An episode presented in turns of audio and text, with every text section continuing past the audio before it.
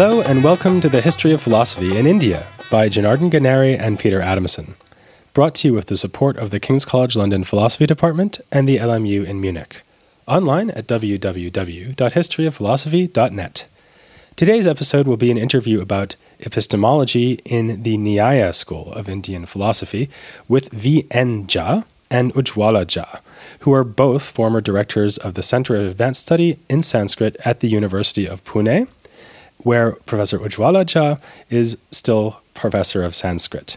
Thank you very much for coming on, both of you. Thank you so much. I thought I'd start by just getting you to give our listeners a quick reminder about the Nyaya school, what the main characteristics of the school are, and who the main figures are, especially in the earlier period of Nyaya. Yeah. I think uh, what you need to understand is that Nyaya school is one of the six orthodox schools of Indian philosophy. The Sanskrit term for orthodox school is Astika, as against Nastika. The term for philosophy in Sanskrit is Darshana. You have to be a little careful in understanding Indian philosophy by focusing on the term Darshana. Darshana comes from the root drish to see. It implies that uh, we should visualize, we should see, we should discover, we should realize certain thing, the reality through philosophy. It is in this sense we have to understand the term darshana. And Nyaya system is one of such uh, systems of philosophy. And Gautama, the systematizer of the Nyaya philosophy, wrote Nyaya Sutra. And uh, then we have a history of thousand years of dialogue through commentaries. So, Nyaya Sutra, commented upon by Vatsyayana, which was commented upon by Udyotakara, which was commented upon by Vachaspati Mishra, which was commented upon by uh, Udayanacharya by 10th century AD. We these commentaries are form of a dialogue, I have said, because there must be some reason to write a commentary again. In the exercise, there has been dialogue. So it's a deep kind of a dialogue, philosophical dialogue. So when Gautama puts some thesis, some theory, some uh, point of view for consideration, it may not be acceptable to one and all. So questions were being raised, and in order to answer and to respond to those questions, commentaries used to be written. It is in this way we have a history, recorded history, fortunately, of 1,000 years of intense philosophical dialogue. And uh, in the course of time, what happened? Uh, they developed certain tools as well because the idea was to communicate. One such tool was the epistemology, another was logic, the other was a universal model of inquiry.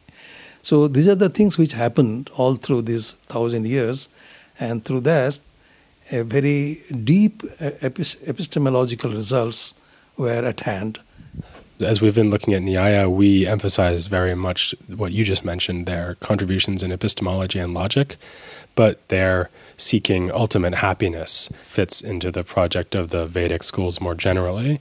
So we might think, for example, of Vedanta or uh, of yoga.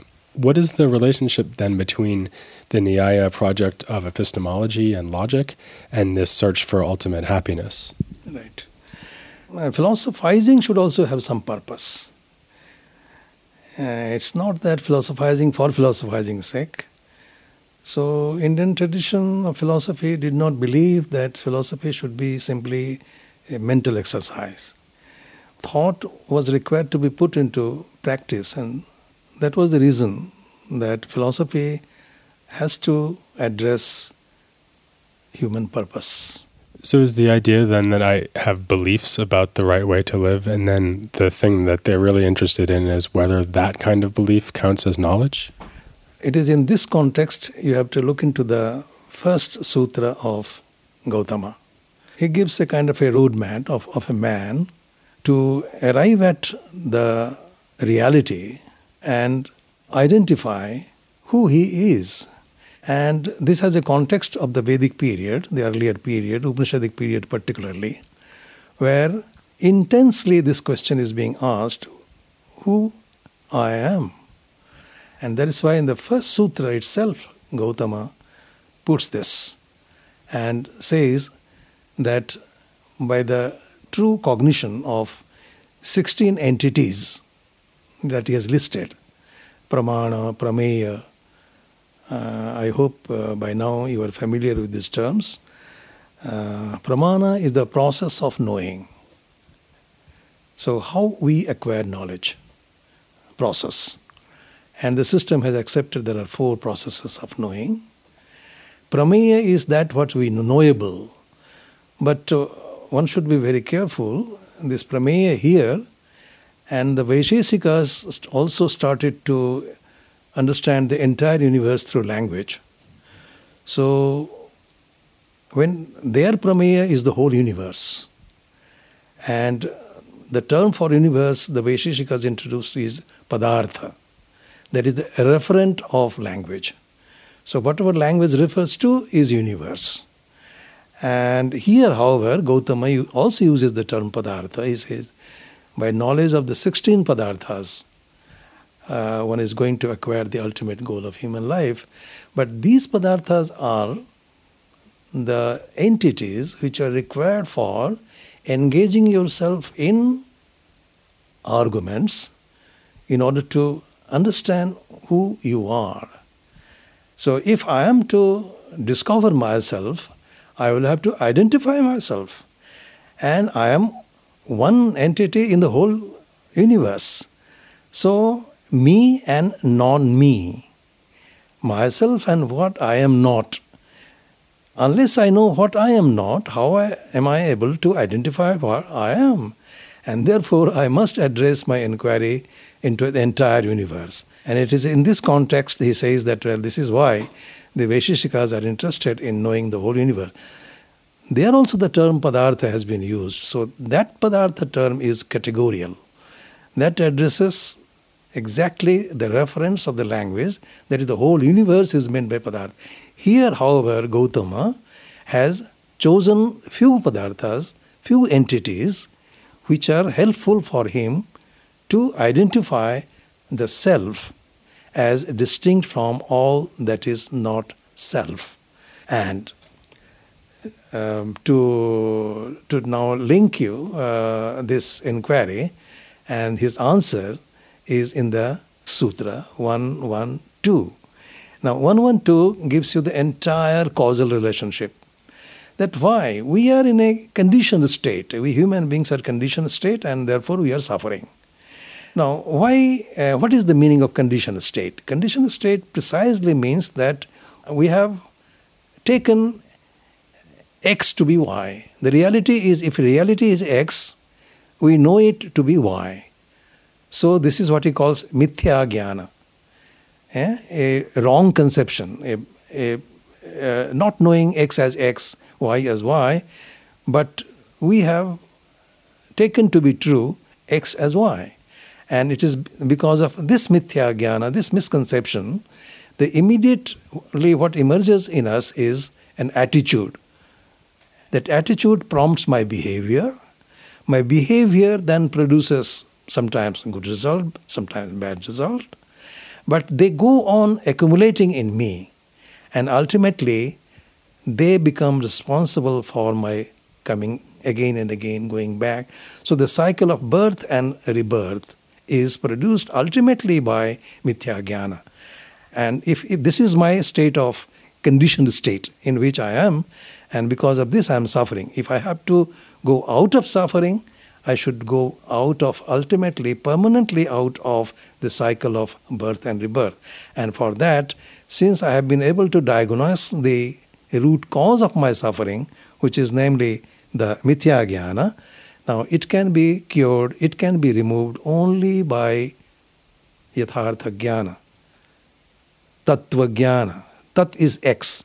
But so knowing X as X And it is that reason that if I have tattva jnana or the correct cognition or right knowledge, then my mithya jnana, my conception, misconception will go out, and that will produce an attitude that will also be corrected.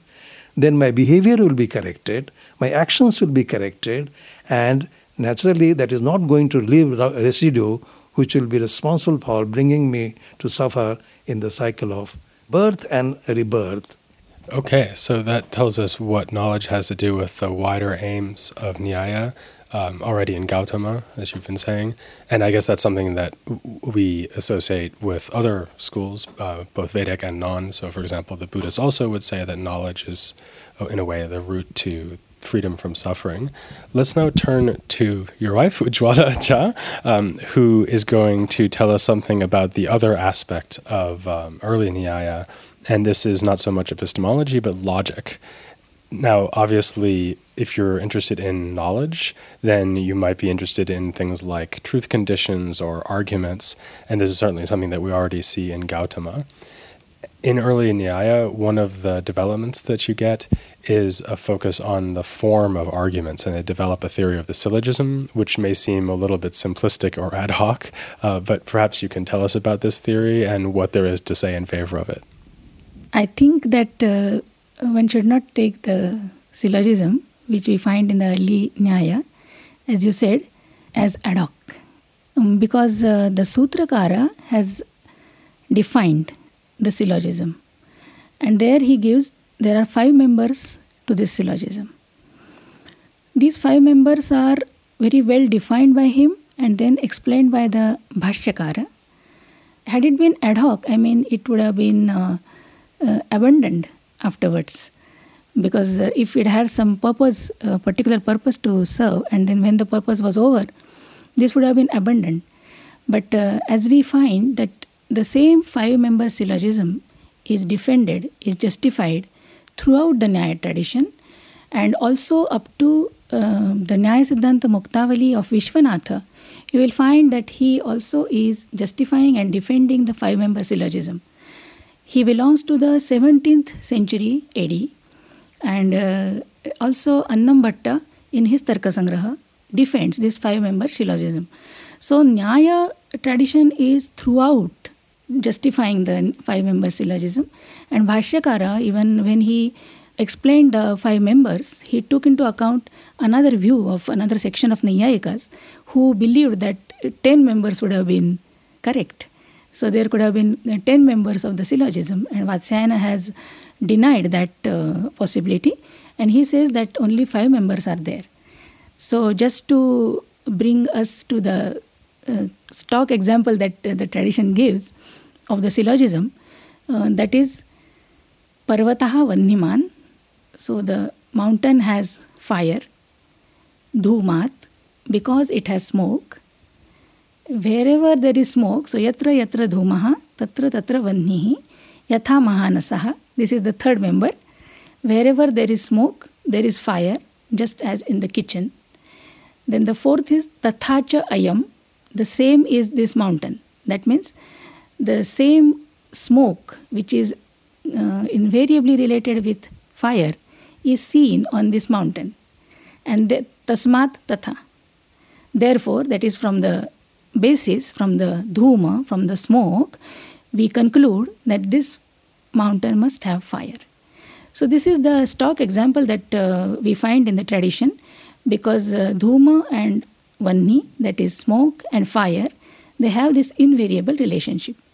So, when one knows the invariable relationship between x and y, and when one sees x, then he invariably remembers y. This is the point and this has been, I mean, justified and defended throughout the Nyaya tradition. Not that it was not at all objected to. We can find that uh, Mimamsakas are always asking the question why uh, should you have five members of syllogism? Three are enough because they say that the two seem to be repeated. But uh, this is not accepted by the Nyaya tradition. They have very much uh, refuted the stand of Mimamsa. And we can uh, find that even the Sutrakara, who, de- who defined the five members for the first time in the history of Nyaya, even he is aware of the, uh, the element of repetition. What exactly is the repetition? I mean, which two steps are repeated? Uh, the first uh, member is Parvataha Vanniman, so there is fire on the mountain. And the conclusion is, therefore, there is fire on the mountain. So it's like the first step is I say what I'm trying to prove, and the last step is I conclude from the syllogism that what I wanted to prove is true. Exactly, it is like that. But those who want to say that uh, this seems to be a repetition, I mean, they had some idea that this repetition, but uh, this uh, element of repetition is noted by the Sutrakaras while defining the uh, conclusion. For the conclusion, we have a term nigamana. For defining conclusion, the Sutrakara says that this is the punarvachana. This is the restatement of the proposition. The first one is uh, there is fire on the hill. It is called proposition, pratidnya in Sanskrit. Then, because there is smoke, this second step, dhumat, this is known as hetu in Sanskrit, which means probans in the uh, you can translate it into English as probans. So the thing that proves something. Yeah. So that is the basis of proving the uh, the object that you want to prove. Then the third one is uh, you have to say that there is a there is an invariable relationship between the two objects. That is the thing that you want to prove and the basis on which you want to prove it. So these two are uh, then mentioned in the third step, which uh, which is known as example and which is also a statement of invariable relationship. So both these are together. So wherever there is smoke, there is fire. This is the statement of invariable relationship. And as in the kitchen, this is the example of the same relationship. So, in other words, I've seen in my kitchen that whenever there's fire, there's smoke, or whenever there's smoke, there's fire. Yeah. So, I can infer that that's generally true. Yes, very much correct, but it is the other way around. It is wherever there is smoke, there is fire because the other way is not correct because there could be fire and there there can be an absence of smoke but the other way around is not correct i mean wherever there is smoke there has to be fire so this is i mean the smoke is the basis for inferring fire and not fire is never the basis for inferring smoke. Because I guess the idea would be if you lit a candle, you'd have fire but no smoke. yes and there are uh, so many traditional examples in the in the nyaya tradition.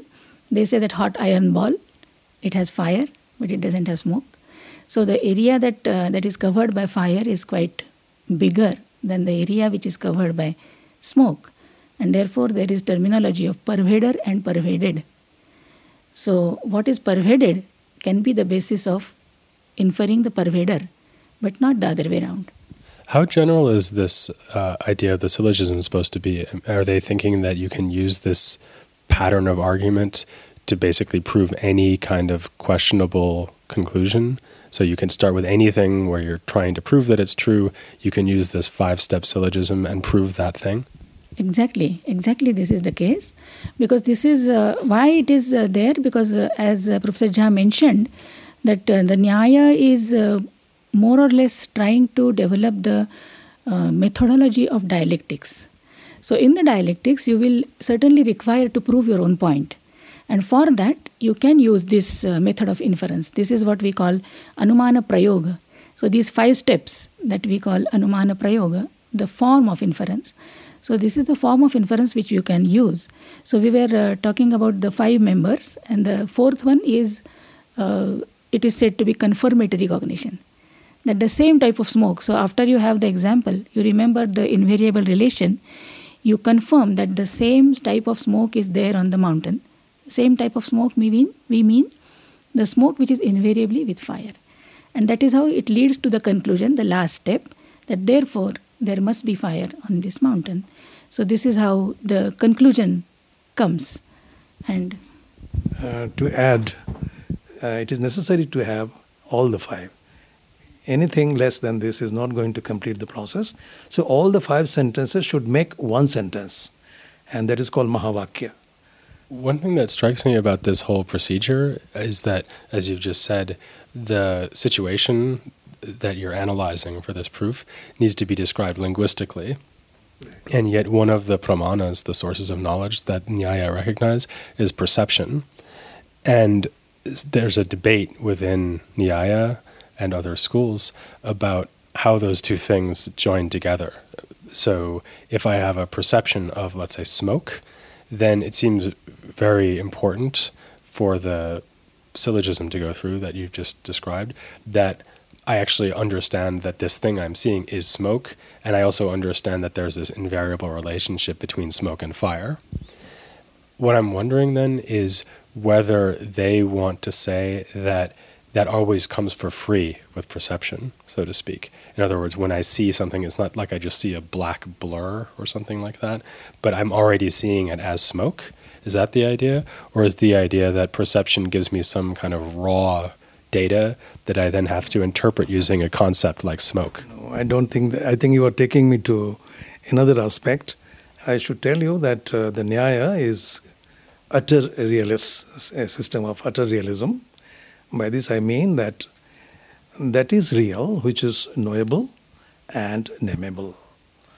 And when I say it is knowable, there is a causal relationship between that which I know and the knowledge that emerges after that process of knowing. And a cause must precede the effect. And therefore, the world which I, which I am going to know has to precede the knowledge of the world. And because of this, so this is a karana, and jnana is a karya. So a perception is a karya, is an effect, and perception of x, then x has to precede perception of x, and therefore it has to be independent of my mind, and therefore the entire world is independent of not of, of, of mind, and it is this reason. This is one aspect. Another aspect that uh, there is a uh, tradition of debate that the idealist held a position that reality cannot be captured through language. This started at the Upanishadic period itself, got concretized, formulated uh, with the Buddhist logicians, and when it was taken for debate, Nyaya all along put this position, took the position that language also can refer to reality. And on these two issues, Udayanacharya of Mithila of 10th century wrote two texts. One is called Atma Tattva Viveka. This is to establish self. And the other one, is Nyaya Kusumanjali, to establish God. So, be it a Paramanu, a subtle, which our eyes, normal gross eyes cannot perceive, or God, anything that exists is knowable and nameable. And it is by these two criteria alone the reality claim is made by the Nyaya school. So it's a very optimistic epistemology. Uh, um, and of course, that means that they're under an obligation to respond to skeptical attack. And the skeptical attack duly comes, especially from the Buddhists. And I, there's a lot of things one could raise here, and we're going to get into Buddhist skepticism later on in the series. Uh, but I wanted to ask about one particular kind of skeptical attack, so you can tell us what the Nyaya school says in response to it. And this is basically a kind of regress argument. The idea being that whatever pramana, whatever source of knowledge I take, I have to somehow give a further reason for the reliability or accuracy of that pramana. For example, if I say, well, my perceptions count as knowledge, then I have to have some other reason other than perception which guarantees the accuracy or truth or reliability of perception. Well, that will be some other pramana, maybe, but then I can just keep playing this game all day and there's a regress. So, how do the Nyaya respond to this kind of re- uh, demand for a regress of justification?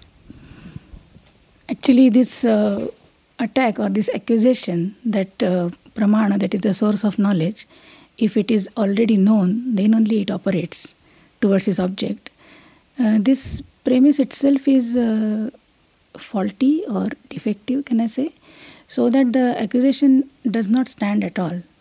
Because Nyaya accepts that uh, there are two types of sources of knowledge. A type of source of knowledge is known first and then it operates towards its object.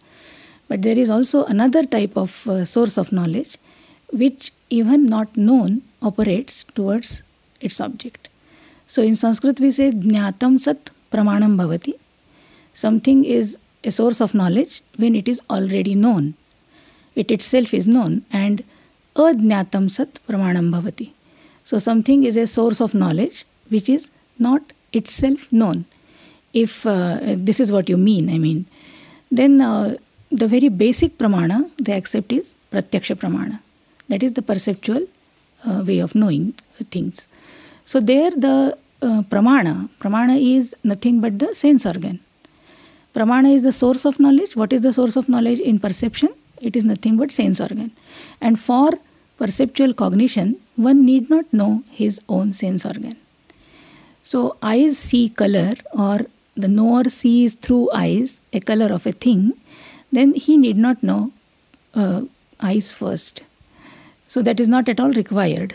But there are the other means of knowing, namely Anumana, Upamana, and Shabda, which are accepted in the system of Nyaya.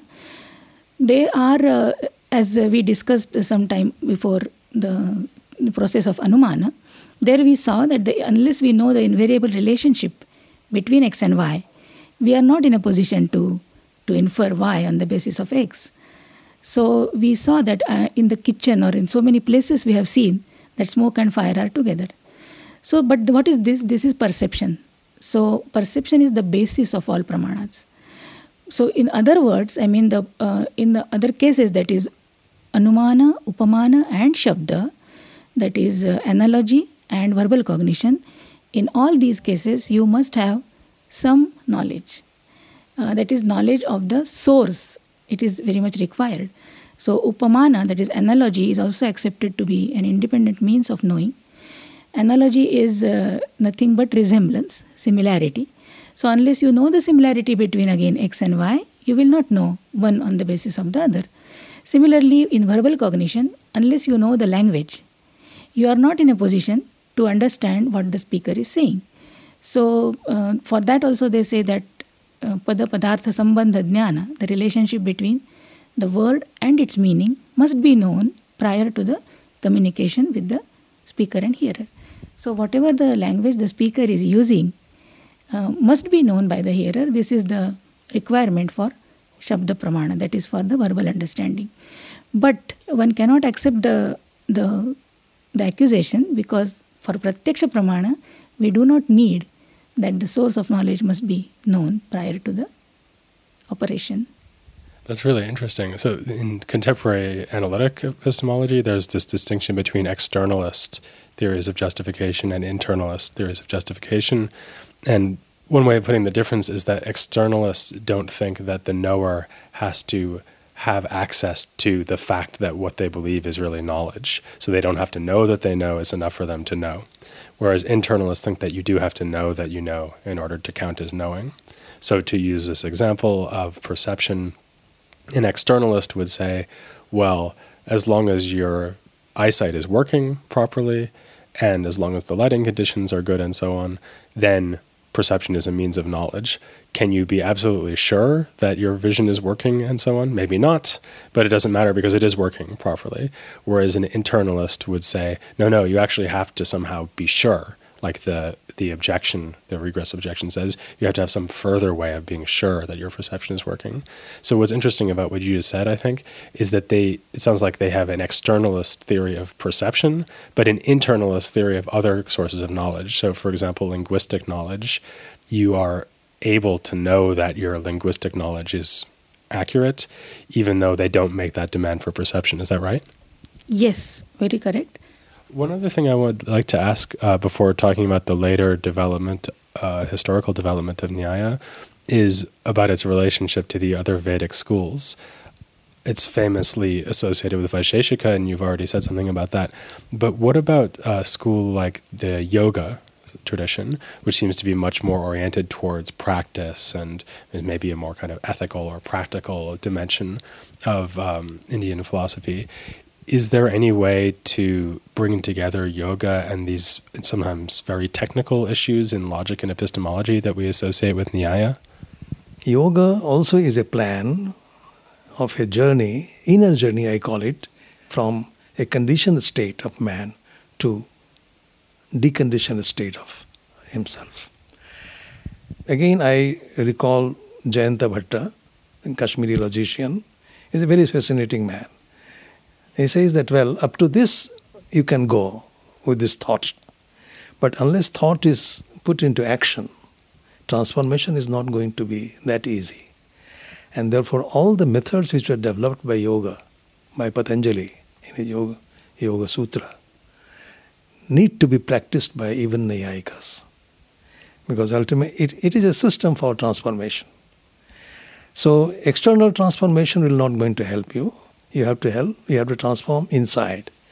And this roadmap, which was prepared by Patanjali, should be made available to one and all systems, and the Naiyayikas have very happily accepted.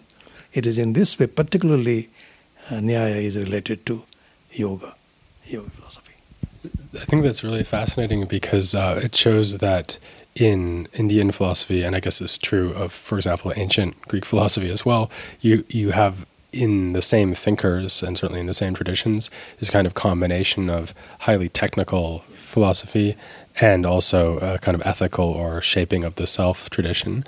And uh, one question that arises, I think, here is how technical it actually gets, because we've been talking about, for example, the syllogism, but you gave uh, sort of everyday example about smoke and fire. To what extent could we actually say that they develop something on the order of formal logic, the way that we sometimes see formal um, methods of logic being used in contemporary philosophy, sometimes brought into contact with epistemology. Is this something that we see in the development of Nyaya as well? Uh, maybe that uh, you may not be able to say that the way formal logic is done, the contemporary philosophy, you may not find a similar type of uh, formal logic in Nyaya.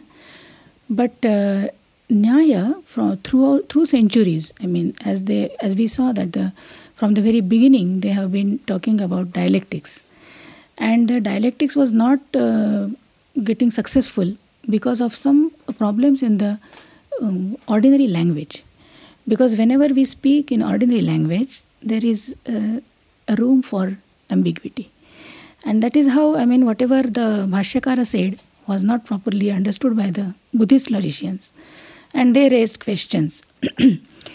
Then further those questions were answered by suppose udyotakara but then what Udyotakara had in mind was not again understood properly by the Buddhist logicians.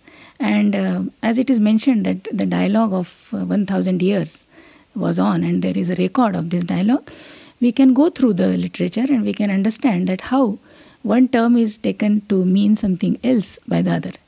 And that is how actually the, mm, the point of time came when they thought that the language of communication must be uh, rectified must be evolved in different way so that we can have some uh, inambiguous or unambiguous or non-ambiguous communication and that is how we find that uh, after the time of Prashastapada, Prashastapada belongs to six century AD Prashastapada wrote a commentary on the Vaisheshika sutras so Vaisheshika sutras are very old may be that same time with Nyaya Nyayasutras may be some somewhere one hundred B C or something like that but from that up to the Prashastapada bhashya time we do not have much literature in Vaisheshika but the Prashasta Padabhashya mentions Ishvara So Ishvara, which was accepted by Nyaya, Nyaya tradition, is now accepted by the Vaisheshikas.